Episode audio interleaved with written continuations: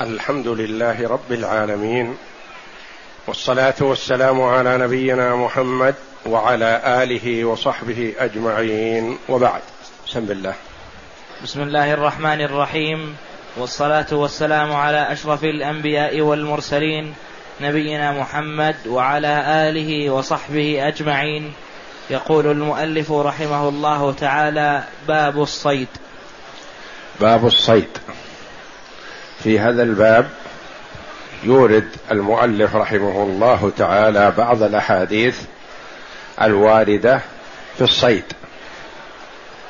والصيد جائز في الكتاب والسنة والإجماع. وهو من الهوايات العربية القديمة والحديثة. يا يرغبها ويميل إليها كبراء الناس من العلماء من الأمراء والحكام وغيرهم مهما كبر فإنه لا يترفع عن الصيد لأنه هواية في نفوس الأغلب. وهو مشغلة مضيعة للوقت. هو فيه ضياع للوقت. ولكن إذا قصد المرء منه الصيد للحاجة إلى ذلك والاستفادة مما يصيده فهذا مباح. وأما أن يصيد ويرميها ويقذفها ولا يأخذها فهذا لا يجوز لأن في هذا إزهاق للنفس بدون فائدة إزهاق لأنفس الحيوانات بدون فائدة. فلذا قال العلماء لا يجوز ذبح الحيوان لغير الأكل. كما يفعل بعض الناس مثلا إذا كان الحيوان مريض ذبحه وهو لن يأكله ولن يأكله غيره وهذا لا يجوز. وإنما على المرء إعلافه والقيام بما يجب عليه نحوه ويتركه. إذا كان يريد أكله فلا بأس أو يتصدق به. أما إذا كان سيذبحه ويرميه فلا يجوز هذا بل يترك إن شفاه الله أو مات حتف أنفه. فكذلك الصيد لا يجوز للإنسان أن يصيد ويرمي ويترك صيده وإنما يصيد إن رغب في أكل الصيد صاد مع ما فيه من ضياع للوقت وتعلق النفس به. فمن تعوده تعلقت نفسه به وأصبح لا يصبر عنه. وكلمة صيد هذه مصدر لأنها تفعيلها صاد الماضي يصيد المضارع صيد المصدر. قام يقوم قياما صاد يصيد صيدا. ويطلق على المصيد نفسه يطلق على المفعول. يسمى الطير إذا صاده أو الحيوان إذا صاده يقال له صيد. وهو في الأصل مصيد وليس بصيد لأن الصيد المصدر فهو مصيد يعني اسم مفعول.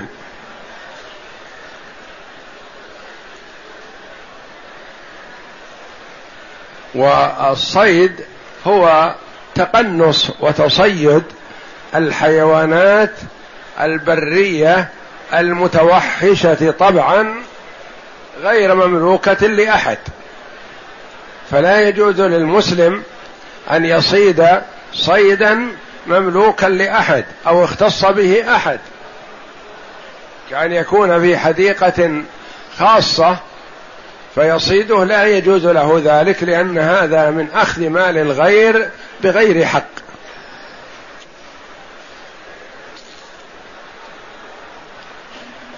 والله جل وعلا يقول وإذا حللتم فاصطادوا أي أن المحرم لا يحل له صيد البر ولا صيد الحرم. وصيد الحرم لا يحل لمحرم ولا لحلال. فصيد البر يصح يجوز للحلال ولا يجوز للمحرم.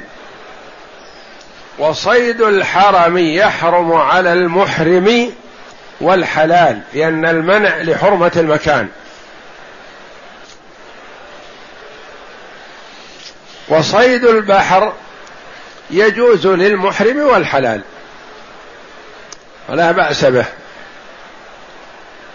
لقوله تعالى أحل لكم صيد البحر وطعامه متاعا لكم وللسيارة.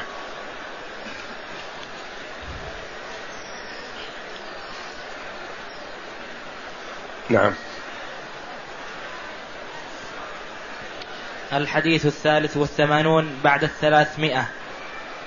عن أبي ثعلبة الخشني رضي الله عنه قال أتيت رسول الله صلى الله عليه وسلم فقلت يا رسول الله إنا بأرض قوم بأرض, بأرض قوم أهل كتاب أفنأكل في آنيتهم وفي أرض صيد أصيد بقوسي وبكلبي الذي ليس بمعلم وبكلب المعلم فماذا يصلح لي فما يصلح لي.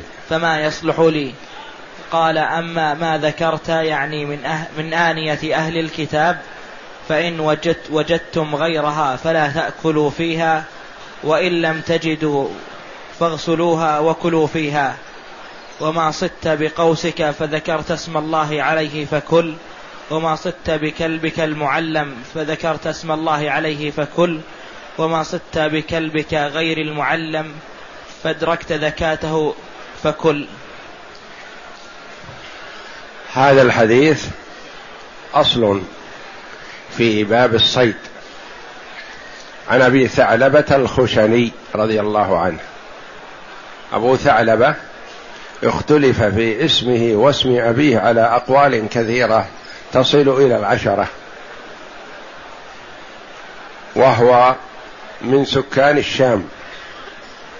وهو من العرب العاربة من قحطان وقد ارتحل كثير من العرب العاربة من اليمن وما حوله إلى الشام فاوطنوا هناك والكثير منهم تنصر لأن دين النصرانية كان المشهور في الشام قبل مبعث النبي صلى الله عليه وسلم فتنصر الكثير منهم وهم من العرب العاربة. والعرب العاربة هم من سكان اليمن من قحطان.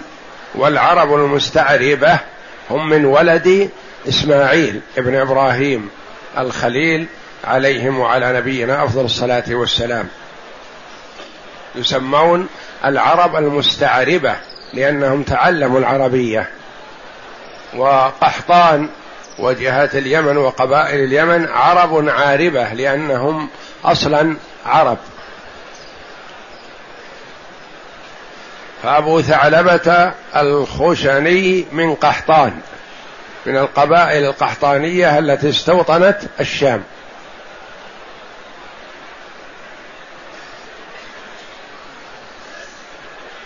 جاء إلى النبي صلى الله عليه وسلم مستفتيا. مسلما أولا هو أسلم رضي الله عنه قبل فتح مكة. و جاء أنه حضر بيعة الرضوان رضي الله عنه في السنة السابعة من الهجرة.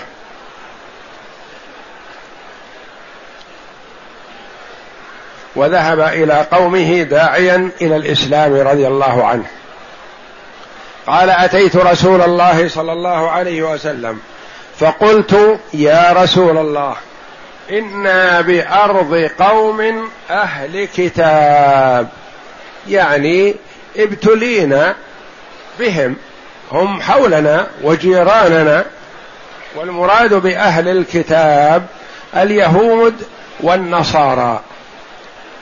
بخلاف المجوس فلا يقال لهم أهل كتاب وإنما قال النبي صلى الله عليه وسلم في باب الجزية سنوا بهم سنة أهل الكتاب. أهل الكتاب اليهود و والنصارى. وكتاب اليهود هو التوراة أنزل على موسى على نبينا وعليه أفضل الصلاة والسلام. وكتاب النصارى الإنجيل نزل على عيسى على نبينا وعليه أفضل الصلاة والسلام. فالتوراة والإنجيل كلام الله جل وعلا لكن الله جل وعلا وكل حفظها لأهلها كما قال تعالى بما استحفظوا من كتاب الله. فضيعوها وزادوا فيها ونقصوا وحرفوها وبدلوا فيها وغيروا في أحكامها. وذلك أن الله جل وعلا أراد نسخها لم يرد بقاءها جل وعلا ووكل حفظها إلى أهلها فضيعوها. أما القرآن العظيم فالله جل وعلا تكفل بحفظه. كما في قوله تعالى انا نحن نزلنا الذكر وأنا له لحافظون وهو جل وعلا أراده الشريعة الخالدة إلى أن يرث الله الأرض ومن عليها.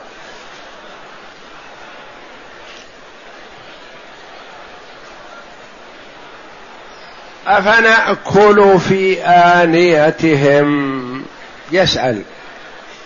عن استعمال آنية أهل الكتاب. وقال أفنأكل. يبين أن المراد الاستعمالها في المائعات. بخلاف استعمال الآنية الاستعمال قد يكون في الأشياء اليابسة.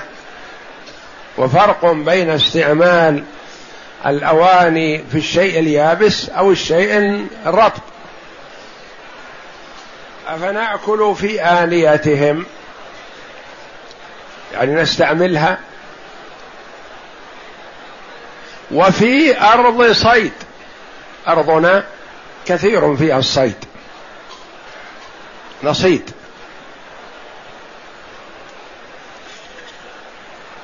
أصيد بقوسي وبكلبي الذي ليس بمعلم وبكلب المعلم. ذكر ثلاث آلات من آلات الصيد. القوس وهو آلة يصاد بها ترسل ولها سهم فيه طرفه شائك يعني يثقب ما يصيبه. وبكلب غير المعلم. وبكلب المعلم. كلب غير معلم وكلب معلم وقوس سهم. ما حكم الصيد بهذه الأشياء؟ دل سياق الحديث على أنه يجوز للمرء أن يسأل عدة أسئلة. ما يسأل سؤال ثم ينتظر الجواب ثم سؤال وينتظر الجواب. يقول عندي أربعة أسئلة السؤال الأول السؤال الثاني السؤال الثالث السؤال الرابع. ويجوز أن يسأل السؤال الأول ويلتمس الجواب ثم يسأل السؤال الثاني وهكذا. فالنبي صلى الله عليه وسلم تقبل منه ما سأل عنه وما قال له انتظر اسأل السؤال الأول واسمع الجواب ثم قل السؤال الثاني وهكذا. بل سمع منه النبي صلى الله عليه وسلم أسئلته.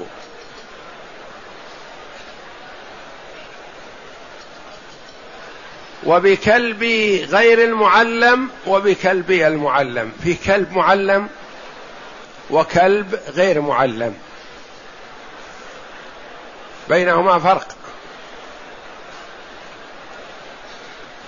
أعطاه النبي صلى الله عليه وسلم الجواب. قال أما ما ذكرت يعني من آنية أهل الكتاب فإن وجدتم غيرها فلا تأكلوا فيها. هنا رحمه العلماء رحمهم الله قالوا تعارض الأصل وغلبة الظن. إذا كان يغلب على الظن شيء والاصل شيء آخر يؤخذ بأيهما.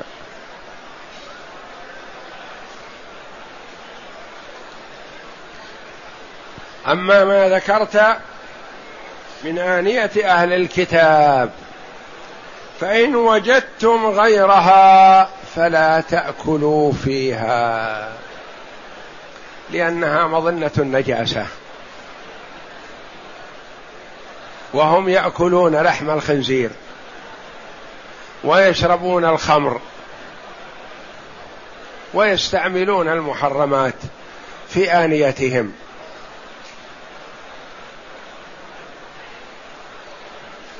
يؤخذ من هذا أنه ينبغي للإنسان إذا كان عنده شيء متيقن الطهارة وشيء مشكوك في طهارته ما ينظر إلى المشكوك في طهارته يأخذ باليقين.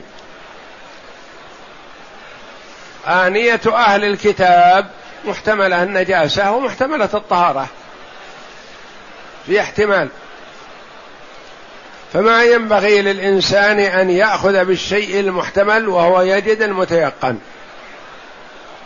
فإن لم يجد متيقن الطهارة قال حينئذ فإن لم تجدوا غيرها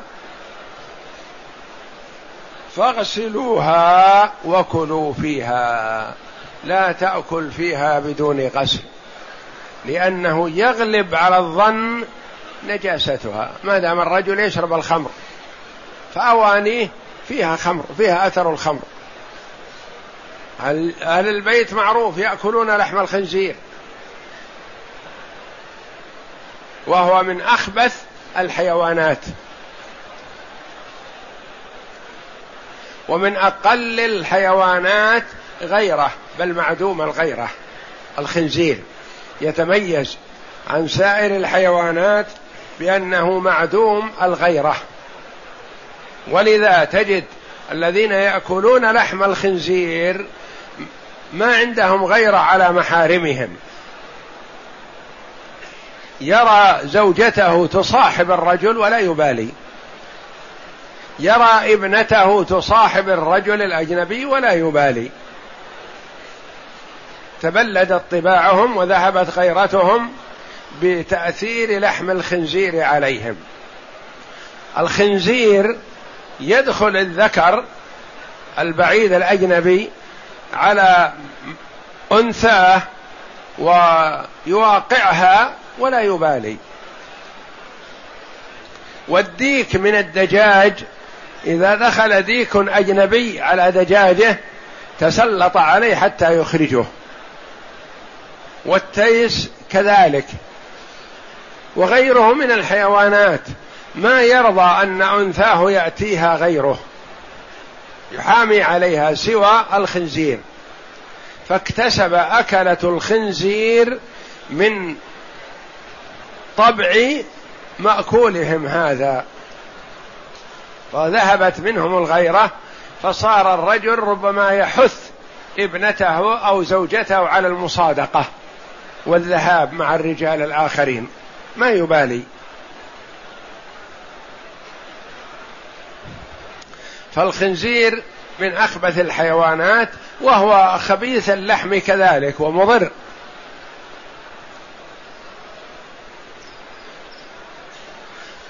فلذا قال النبي صلى الله عليه وسلم فإن وجدتم غيرها فلا تأكلوا فيها. يعني يحرص الإنسان على أن يأكل في الاواني الطاهرة الأصل والتي لا يشوبها نجاسة. فإذا لم يجد فحينئذ يغسل الثوب هذا أو الإناء هذا ويستعمله. فإن لم تجدوا فاغسلوها وكلوا فيها. دل على أن الغسل يرفع أثر النجاسة حتى وإن طال استعمال النجاسة فيها. هذا ما يتعلق بأواني المشركين. ولذا قال العلماء رحمهم الله بعضهم يقول الأصل في الأشياء الطهارة ما لم تثبت النجاسة. وبعضهم يقول الأصل غلبة الظن مقدمة على الأصل. إذا كان يغلب على ظنك أنها نجسة باستعمالهم النجاسات فلا تنظر للأصل. وتعارضت الأدلة في هذا. وللعلماء مرجحات بعضها مثل ما جاء أن النبي صلى الله عليه وسلم توضأ من مزادة امرأة مشركة. وفرق بين المزادة وبين الأواني أواني التي يؤكل فيها.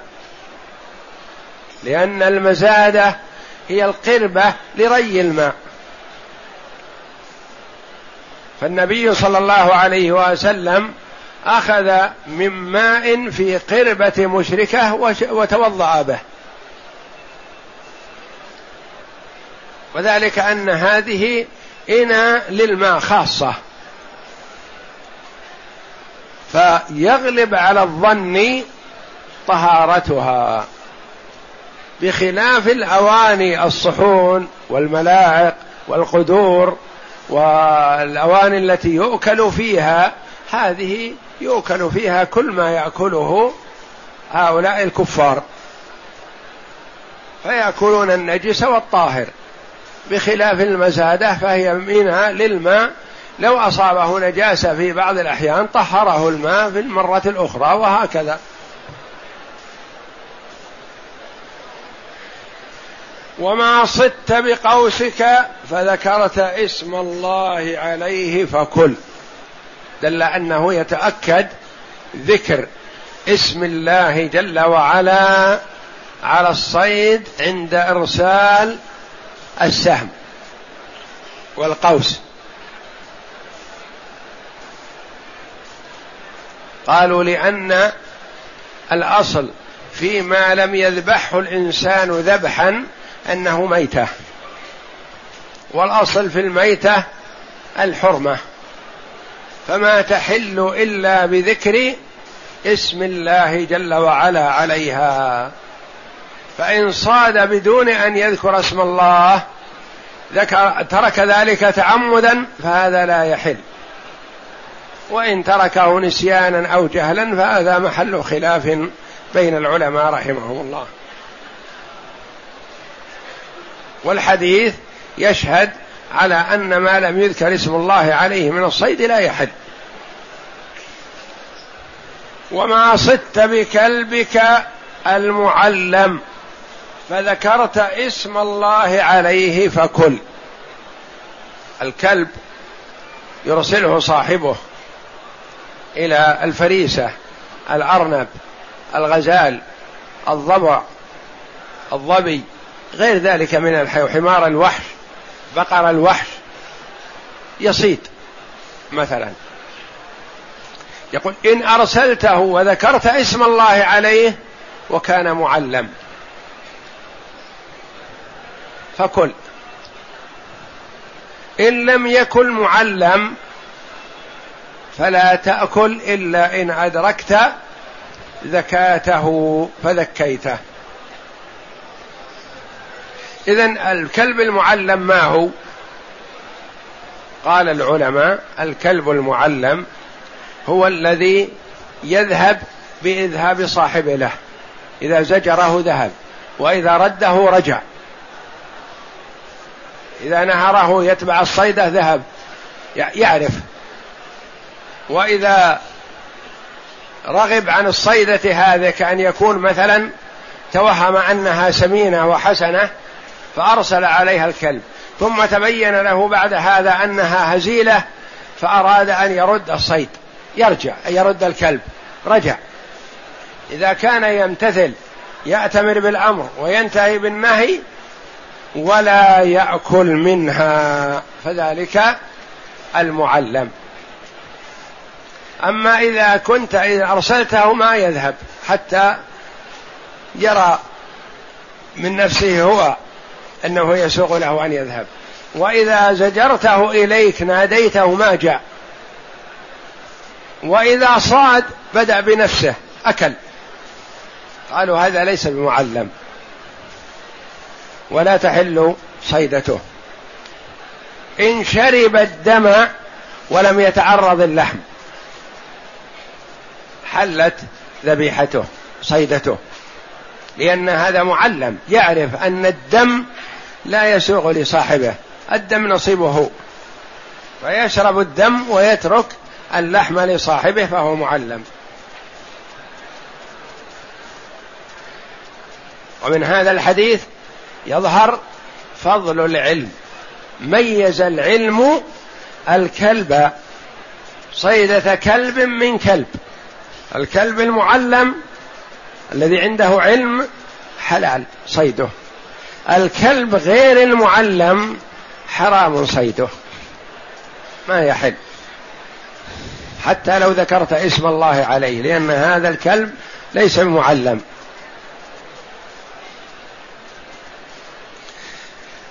أما كلبك غير المعلم فإذا صاد لك فإن أدركت الصيد فيه حياة مستقرة فذبحته حل فكل. لأن ما الذي حل له؟ ذبحه. إن أدركته لا حياة فيه ولو أن في شيء من الحياة ما يصح أن تذبحه ولا يحل لك. فرق بين حيوان مثلا تدركه حي وفي رجاء في الحياة. هذا إذا ذكيته يصلح. في شيء مثلا ما فيه رجاء في الحياة لو ترك قليل مات. هذا لا يحل بالذكاة إلا إذا كان حل بهذا الصيد بصيد الجارحة من طير أو كلب.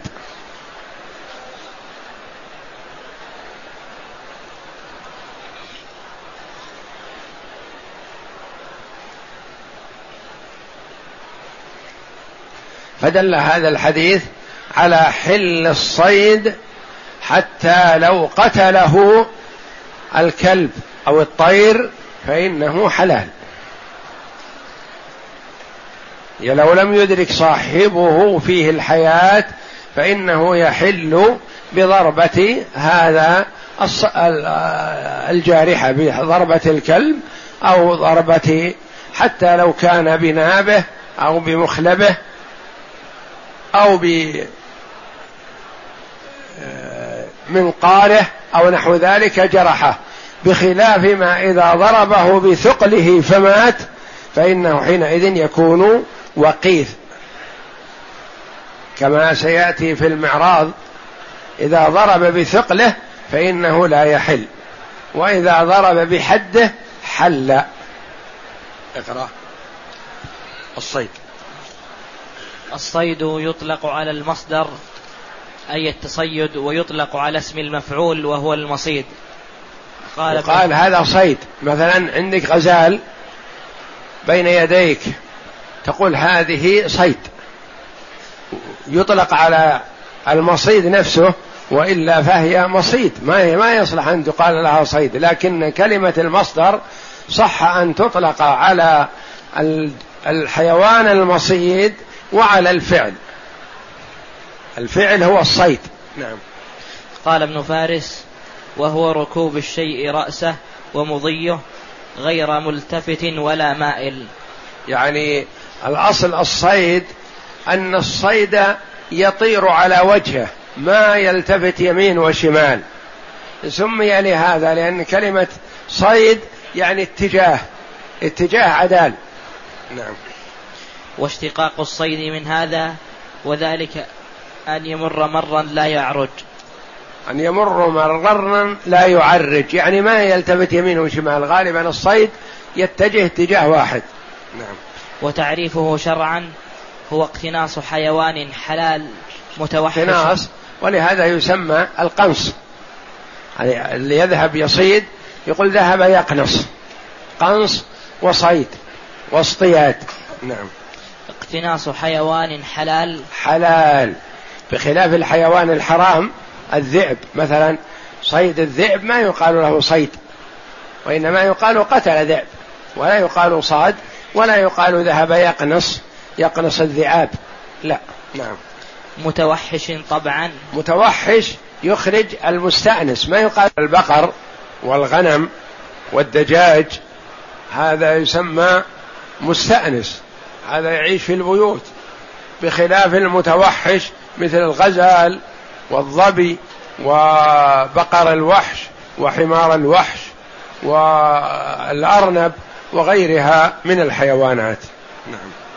غير مملوك ولا مقدور عليه. غير مملوك غير مملوك بخلاف المملوك فلا يجوز للمسلم أن يصيده. مثلا واحد عنده غزال في مزرعته. يذهب آخر ويصيدها في داخل المزرعة. لا هذه مملوكة. أو واحد عنده غزال مثلا في بيته خرجت وشردت في السوق. هل يباح للآخر أن يصيدها؟ لا لأن هذه مملوكة. والأصل في إباحة الصيد؟ غير مملوك ولا مقدور عليه. بخلاف المقدور عليه يعني الذي دخل في شبكة أو دخل في مزرعة ما ما كان لصاحب المزرعة ولا يعرفه لكن دخل في مزرعته. والمزرعة مقفلة. معناه هذا ليس مملوكا لهذا الرجل لكن مقدور عليه. دخل في مزرعته فهو أحق به. فما يسوغ للآخر أن يصيده. بخلاف الحيوانات التي تدخل وتخرج مثل الحمام. حمام برية دخلت في مزرعة شخص ممكن أن تصيدها لأنها لا يختص بها هو تخرج من مزرعته. بخلاف الظبي ظبي مثلا في البرية ممكن أن تصيده. دخل في مزرعة شخص مقفلة. حينئذ أصبح من اختصاصه هو أحق به. نعم. والأصل في إباحة الصيد الكتاب والسنة والإجماع. يعني إباحة ولا يقال استحباب ولا وجوب وإنما إباحة وجواز جواز الصيد. نعم. أما الكتاب فقوله تعالى وإذا حللتم فاصطادوا. وقوله تعالى أحل لكم صيد البحر وغيرهما من الآيات. في آيات كثيرة في الصيد. نعم.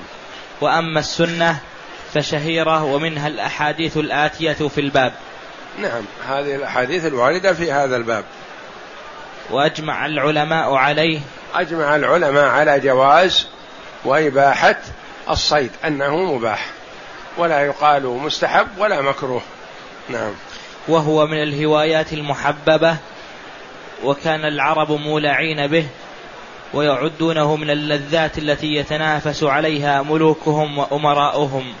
يعني مهما ارتفعت منزلته تجده يهوى الصيد بينما هو قد يصيد أرنب قيمتها خمسة ريالات ما تسوي شيء لكن هواية. نعم.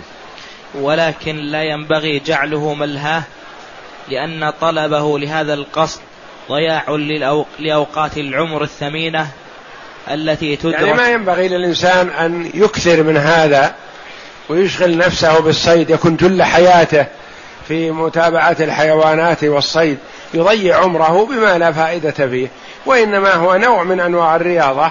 يعني إذا آه، نزه نفسه في بعض الأوقات في اتخاذ الصيد والقنص ونحو ذلك لا يلام لكن ما ينبغي أن يجعل جل وقته في القنص. نعم. التي تدرك بها طاعة الله تعالى وما ينفع الإنسان في حياته وينفع مجتمعاته. والكثير من الناس يبخل بدراهمه بخلا شديدا بينما هو يضيع وقته بدون فائدة والوقت أغلى من الدراهم. يضيع وقته بلا فائدة. والواجب على المسلم اللي يرجو ثواب الله ويخاف عقابه أن يحفظ وقته ويستفيد منه. بقراءة القرآن بالذكر بطلب العلم بالتجارة بالكسب الحلال بنفع الغير ونحو ذلك. ولا يضيع وقته بدون فائدة. يكون عاطل عن العمل لا يعمل شيئا ولا يستفيد من وقته. نعم. وإزهاق نفس الحيوان لغير قصد أكله أيضا لا يجوز. ولهذا نهى النبي صلى الله عليه وسلم أن يتخذ الحيوان غرضا. يعني يجعل الناس حيوان مثلا على جدار أو نحوه يربطونه يقول اللي يصيده اللي يقتله يقتل ويترك. هذا ما يجوز لأن فيه إزهاق لنفس الحيوان لغير حاجة. نعم. لأنه إتلاف له بلا مسوغ وقد جعل الله تعالى في بقائه فوائد ومنافع كثيرة. غريب الحديث. الخشني بضم الخاء المعجمة وفتح الشين بعدها. كلمة المعجمة يعني المنقوطة. المعجمة المنقوطة بخلاف الحاء المهملة. زي الحاء بدون نقطة. نعم. وفتح الشين بعدها نون ثم ياء منسوب إلى منسوب إلى إلى خشينة بطن من قضاعة قبيلة قحطانية. خشني منسوب إلى خشينة. نعم. بقوس آلة رمي قديمة معروفة وهي بفتح القاف وسكون الواو وكسر السين بعدها ياء المتكلم. كلبي المعلم. قوسي الياء ياء المتكلم وليست من بنية الكلمة. مثل قلمي. نعم. كلبي المعلم وهو المدرب على الصيد وتأتي كيفية كيفية تعليمه. المعنى الإجمالي ذكر أبو ثعلبة للنبي صلى الله عليه وسلم أنهم مبتلون بمجاورة أهل الكتاب والمراد بهم اليهود أو النصارى. فهل واليهود والنصارى كلهم يطلق عليهم أهل كتاب لأنه نزل عليهم كتاب من السماء من الله جل وعلا. نعم. فهل يحل لهم أن يأكلوا في أوانيهم مع الظن بنجاستها؟ يعني أنه يغلب على الظن أنها نجسة. فهل لنا أن نغلب جانب الأصل نقول الأصل في الأشياء الطهارة ونستعملها؟ أو نقول الأصل الطهارة ما لم يغلب على الظن النجاسة فنتركها. نعم. فأفتاه بجواز الأكل فيها ومن باب أولى استعمالها في غير الأكل بشرطين ألا يجدوا غيرها وأن يغسلوها. أن لا يجدوا غيرها إن وجدوا غيرها فلا ينبغي لهم استعمالها. نعم. وذكر له أنهم بأرض صيد وأنه يصيد بقوسه وبكلبه المعلم على على الصيد وآدابه وبكلبه الذي لم يتعلم فما يصلح له ويحل من صيد هذه الآلات. لأنه كان يستعمل هذه الأشياء قبل إسلامه. فيقول هل أستمر على استعمالها أم أتوقف؟ هذه يفعلها قبل إسلامه رضي الله عنه. ويريد التشريع فيها. نعم. فأفتاه بأن ما صاده بقوسه فهو حلال بشرط أن يذكر اسم الله تعالى عند إرسال السهم. وأما ما تصيده الكلاب فما كان منها معلما وذكر اسم, وذكر اسم الله عند إرساله فهو حلال أيضا.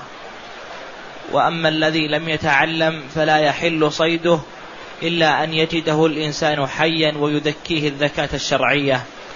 يعني يكون مثلا الكلب غير المعلم آه، أثر عليه برجله أو مخشه أو جرحه وجده صاحبه في حياة فيذبحه فيذكيه ويحل. أما إن وجده صاحبه لا حياة فيه مستقرة فحتى لو ذبحه لا يحل. نعم. ما يستفاد من الحديث. الأول إباحة استعمال أواني الكفار ومثلها ثيابهم عند عدم غيرها وذلك بعد غسلها. عند عدم غيرها وبعد غسلها فلا يجوز استعمالها إلا بعد الغسل. نعم. الثاني هنا تعارض الأصل الذي هو الأصل في الأشياء الطهارة. الأصل في الأشياء الطهارة. ويغلب على الظن أن أواني الكفار نجسة. فأيها نأخذ به؟ نأخذ بالأصل الذي هو الأصل الطهارة أو نأخذ بما يغلب على الظن. نعم. بغلبة الظن الذي هو هنا عدم توقيه من نجاسة فرجح غلبة الظن حيث قويت. يقوى غلبة الظن لأن أحيانا هذا يختلف. مثلا أواني يأكل بها الكفار من قربة يشربون بها. قربة للشرب مخصوصة للماء. هذا يغلب على الظن طهارتها. بخلاف أواني صحون وقدور يأكلون بها وأكواب يشربون بها يشرب خمر ويشرب ماء. فيغلب على الظن نجاستها. نعم. الثالث إباحة الصيد بالقوس. وبالكلب المعلم بشرط ذكر اسم ذكر, ذكر اسم الله عند إرسالهما فإن تركهما تركها عمدا أو سهوا لم يبح وإن تركها سهوا أو جهلا أبيح. وهذا هو المشهور من المذهب. المشهور في المذهب أنه إذا تركها سهوا أو جهلا أنه يباح وإذا تركها عمدا فلا يحل. نعم. والصواب أنه إن تركها سهوا أو جهلا أبيح وهو رواية عن الإمام أحمد. الرابع ظاهر الحديث حل, حل أكل, أكل ما صيد سواء قتله, قتله الجارح بجرحه أو بصدمه وهو مذهب الشافعي. ورواية عن الإمام أحمد اختارها من من أصحابه ابن حامد وأبو محمد الجوزي. وهو ظاهر كلام الخرقي لعموم الآية. يعني الجارح إذا صاد إذا قتل بجرحه هذا لا إشكال فيه. بعد ذكر اسم الله. الجارح قتلها بثقله. هذا محل الخلاف. والرواية على الإمام أحمد أنها حلال لأن النبي صلى الله عليه وسلم ما استثنى في صيد الكلب المعلم. قال إذا ذكرت اسم الله فكل. على أي حالة قتله. وآخرون قالوا لا إذا قتله بثقله فهو ما جرحه فيعتبر بمنزلة الوقيد. مثل إذا قتله المعراض كما سيأتي بعرضه ما جرحه فيكون مات بثقله. والثقل مثلا كأن يكون مثلا الكلب ربض على الصيدة فغمتها وماتت ما جرحها. هل تحل أو لا تحل؟ أو ضربها رمى نفسه عليها فضربها بثقله ولم يجرحها. فهذا محل الخلاف. هل تكون وقيل لا تحل أو تحل لأنها صيد كلب المعلم؟ نعم. وأما المشهور من المذهب فلا يحل إذا مات الصيد بخنقه أو صدمه. الخامس أن الصيد أن صيد الكلب الذي لم لم يعلم لا يحل إلا إن أدركه الإنسان فذكاه قبل موته. السادس صفة تعليم الجارح على مذهب الحنابلة إن كان الجارح كلبا أو فهدا ونحوهما من ذوات الناب فبثلاثة أشياء. الأول أن يسترسل إذا أرسل. يسترسل إذا أرسل يعني إذا أطلقه ذهب. إذا أمره أن يلحق الصيد ذهب. نعم وينزجر. الثاني وينزجر إذا زجر. إذا زجره دعاه رجع إليه. يترك الصيدة. يعني يأتمر بالأمر وينتهي بالنهي. نعم. الثالث ألا يأكل إذا صاد إذا أمسك. ألا يأكل إذا أمسك فإن أكل فيكون صاد لنفسه ما صاد لسيده مالكه إلا إن شرب الدم ولم يأت اللحم فيحل لأنه يعرف أن صاحبه لا غرض له في الدم. نعم. وإن كان ذا مخلب كالصقر والبازي فبشيئين. الطيور. نعم. الأول أن يسترسل إذا أرسل والثاني أن ينزجر إذا زجر ولا يشترط الثالث. أن لا يأكل يعني لو أكل لا يضيره. نعم. وبعض العلماء جعل مرد التعليم وتحديده إلى العرف. إلى عرف المكان والمنطقة اللي هم فيها لأنه يختلف التعليم من منطقة إلى منطقة لأنه يأخذ الكلب من البرية ثم يبدأ في تدريبه وتعليمه. حسب ما يعلم في مكانه هذا هو يكفي. قالوا يرجع فيه إلى العرف. نعم. فما عده الناس متعلما عارفا لآداب الصيد فهو مت فهو المتعلم ويكون حلال الصيد وما لا فلا وهو قول جي وهو قول جيد لأن الشارع أطلق تعليمه وما أطلقه فالذي يحده يحده العرف. ما أطلق من التعريفات يرجع فيه إلى العرف. والعرف يختلف من بلد إلى بلد ومن منطقة إلى منطقة. نعم. السابع فضل العلم على الجهل. إذ أبيح صيد الكلب المعلم دون الكلب الذي لم يعلم. فقد أثر العلم حتى في البهائم. فقد أثر. فقد أثر العلم حتى في البهائم قاله ابن القيم رحمه الله. تعلمونهن مما علمكم الله وكلوا مما أمسكنا عليكم. والله أعلم. وصلى الله وسلم وبارك على عبد ورسول نبينا محمد وعلى آله وصحبه أجمعين.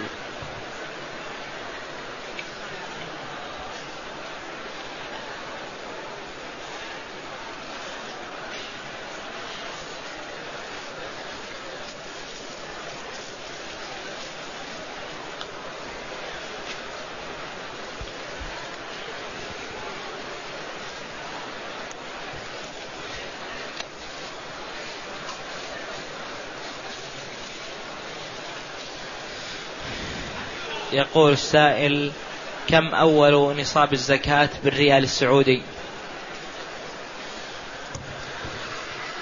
الزكاة أول نصاب الزكاة الذهب عشرون مثقالا وهي تعادل أحد عشر جنيه وثلاثة أسباع الجنيه. وبالدراهم بالفضة مئة درهم بالدرهم الإسلامي. وهي تعادل بالريال السعودي الفضة ستة وخمسين ريالا. وبالورق حسب ما يساوي. أحيانا يساوي ريال الفضة خمسة ريالات ورق أربع ريالات ورق ثلاث ريالات ورق سبعة ريالات ورق. حسب ما يكون سعره عند الصاغة وأهل الذهب والفضة. فهو ما كان يقاد يعادل قيمة ستة وخمسين ريال سعودي بالفضة هذا نصاب.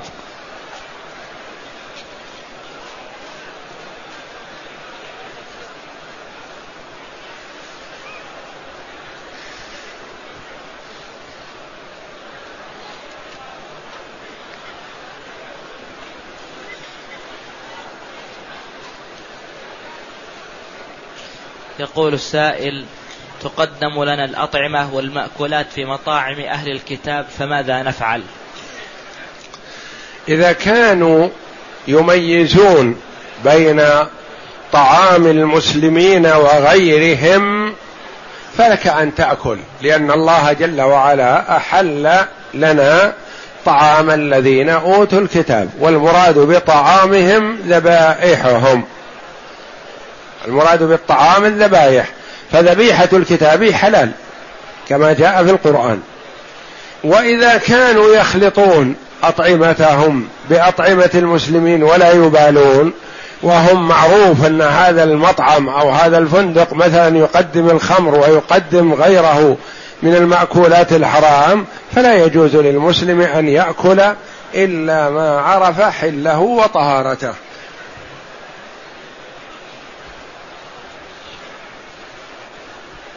وعلى المسلم أن يتوقع لأن المرء قد يدخل اللقمة الحرام في جوفه يحرم من قبول الصلاة أربعين يوما أو كما جاء في الحديث.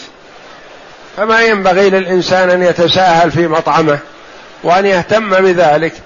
فمن اتقى الشبهات استبرأ لدينه وعرضه ومن وقع في الشبهات وقع في الحرام. والحمد لله. إذا ابتلي الإنسان بالإقامة أياما في بلاد الكفار يأكل من الأشياء التي لا يدخل فيها التحريم. ليس فيها مجال للتحريم مثل الفواكه والحبوب وغيرها.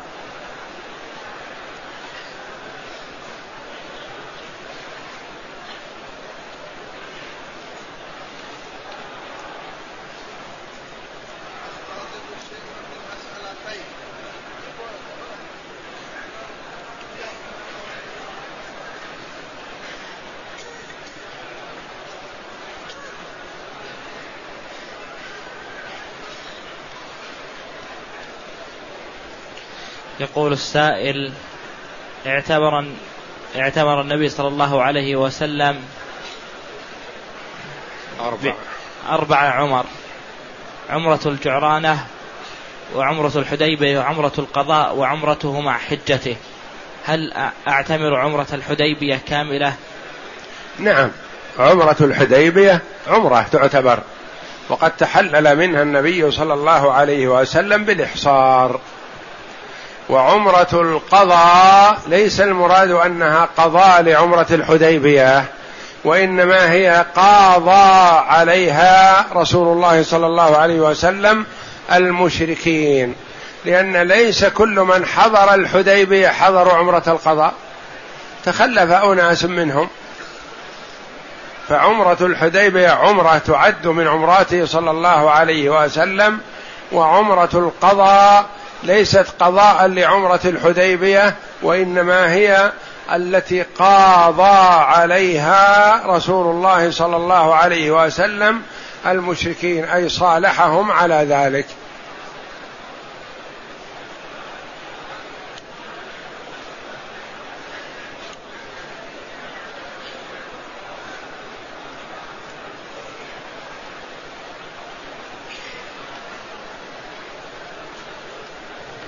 يقول السائل من طاف من طاف طواف الوداع وذهب إلى المدينة ثم رجع إلى مكة بعمرة ويريد السفر إلى بلده هل يطوف طواف الوداع أم لا؟ إذا طاف طواف الوداع عند سفره للمدينة ثم عاد من المدينة بعمرة وأداها وأراد بعد العمرة مباشرة أن يسافر فليس عليه وداع فإن أقام بعد العمرة فمحل خلاف بين العلماء رحمهم الله. هل يلزمه طواف وداع للعمرة أم لا يلزمه؟ قولان مشهوران للعلماء.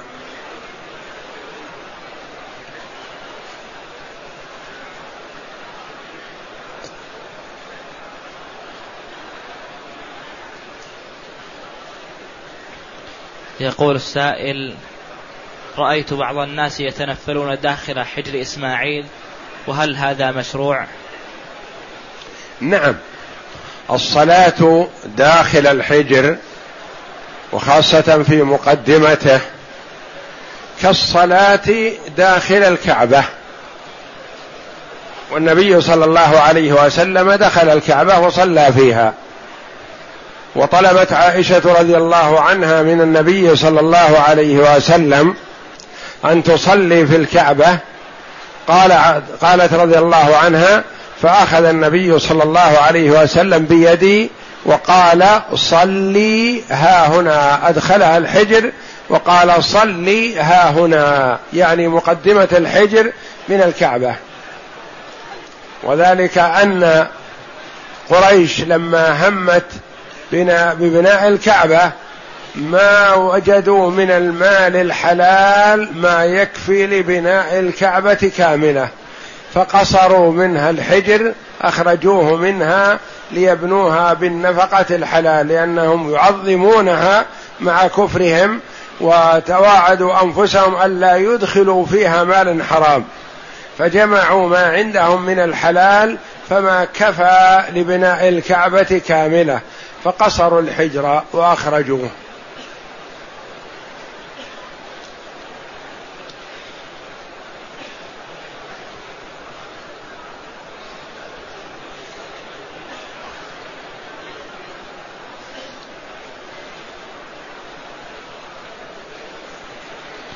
يقول السائل علمنا مما سبق أن زحام المرأة مع الرجال عند الطواف لا يجوز. هل هل هل, هل تطوف الطواف من أجل الزحام؟ الطواف الواجب لا يسقط عنها وطواف الوداع لا يسقط عنها إلا في حالة الحيض والنفاس. وإنما نقول لا تزاحم الرجال. وإذا أبعدت عن الرجال ما حصل الزحام. هي إذا دخلت وسط الرجال ضرت نفسها وضرت الآخرين. وإذا أخذت بذات اليمين وأبعدت عن الرجال سلمت وسلم الرجال من ضررها. وإلا فالزحام لا يسقط عنها الواجب وعليها أن تتحين الفرصة أو الوقت المناسب لتطوف بعيدة عن الرجال.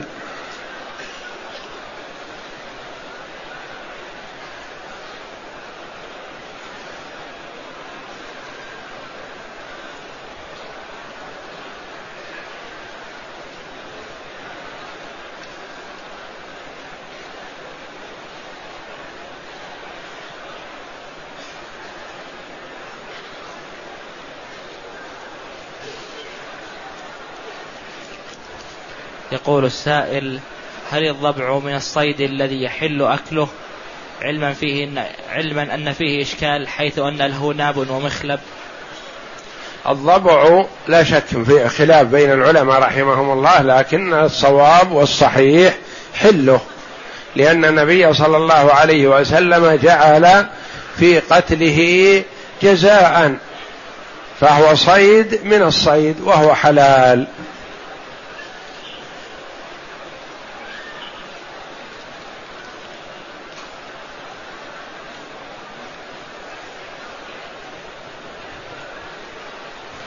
يقول السائل إذا قتل الصيد المعلم بغير بغير إرسال صاحبه فهل يحل لصاحبه أكله؟ لا يحل لأنه لا بد مع إرسال الكلب أن يذكر صاحبه اسم الله جل وعلا فإذا ذهب الكلب وحده بدون أن يرسل من قبل صاحبه فلا تحل صيدته وإنما يعطى إياها.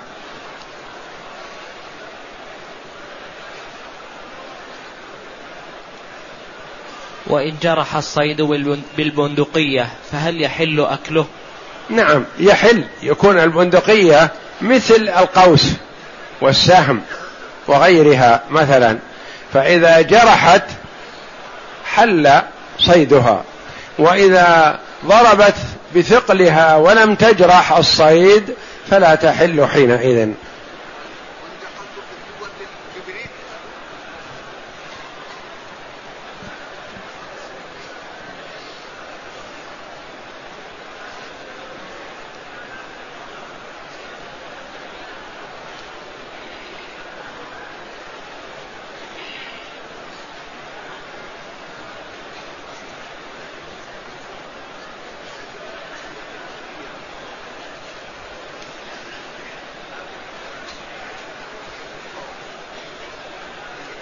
يقول السائل المزادة التي توضأ منها النبي صلى الله عليه وسلم هل هي القربة التي تصنع من الجلود؟ المزادة هي الإناء من نوع القربة الكبيرة مزادة امرأة مشركة وهي من الجلد والجلد قد يكون ذبيحة مشرك وذبيحة المشرك لا تحل لكن الجلد يطهره الماء والقرض كما جاء في الحديث. فإذا دبغ الجلد طهر بإذن الله.